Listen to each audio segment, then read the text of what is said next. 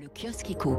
Pression sur les États les plus endettés de la zone euro, c'est la une des échos. La BCE prête à intervenir pour éviter une crise financière, titre Le Figaro en première page. Le spectre de la crise de 2011 fait paniquer la BCE, c'est la une de la tribune. Elle sort la lance anti-incendie, écrit le journal L'Opinion. Dans son édito, Étienne Lefebvre dans les échos souligne que les États ne doivent pas s'imaginer tirer d'affaires pour autant et doivent surtout comprendre que la solution ne pourra pas venir que de Francfort.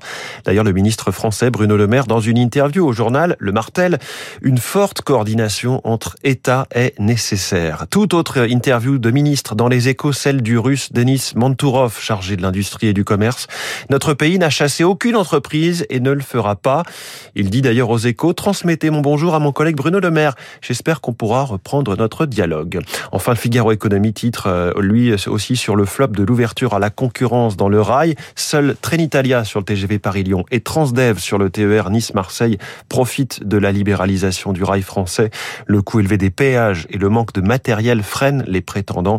La SNCF, elle, se démène pour préserver son précaré. Il est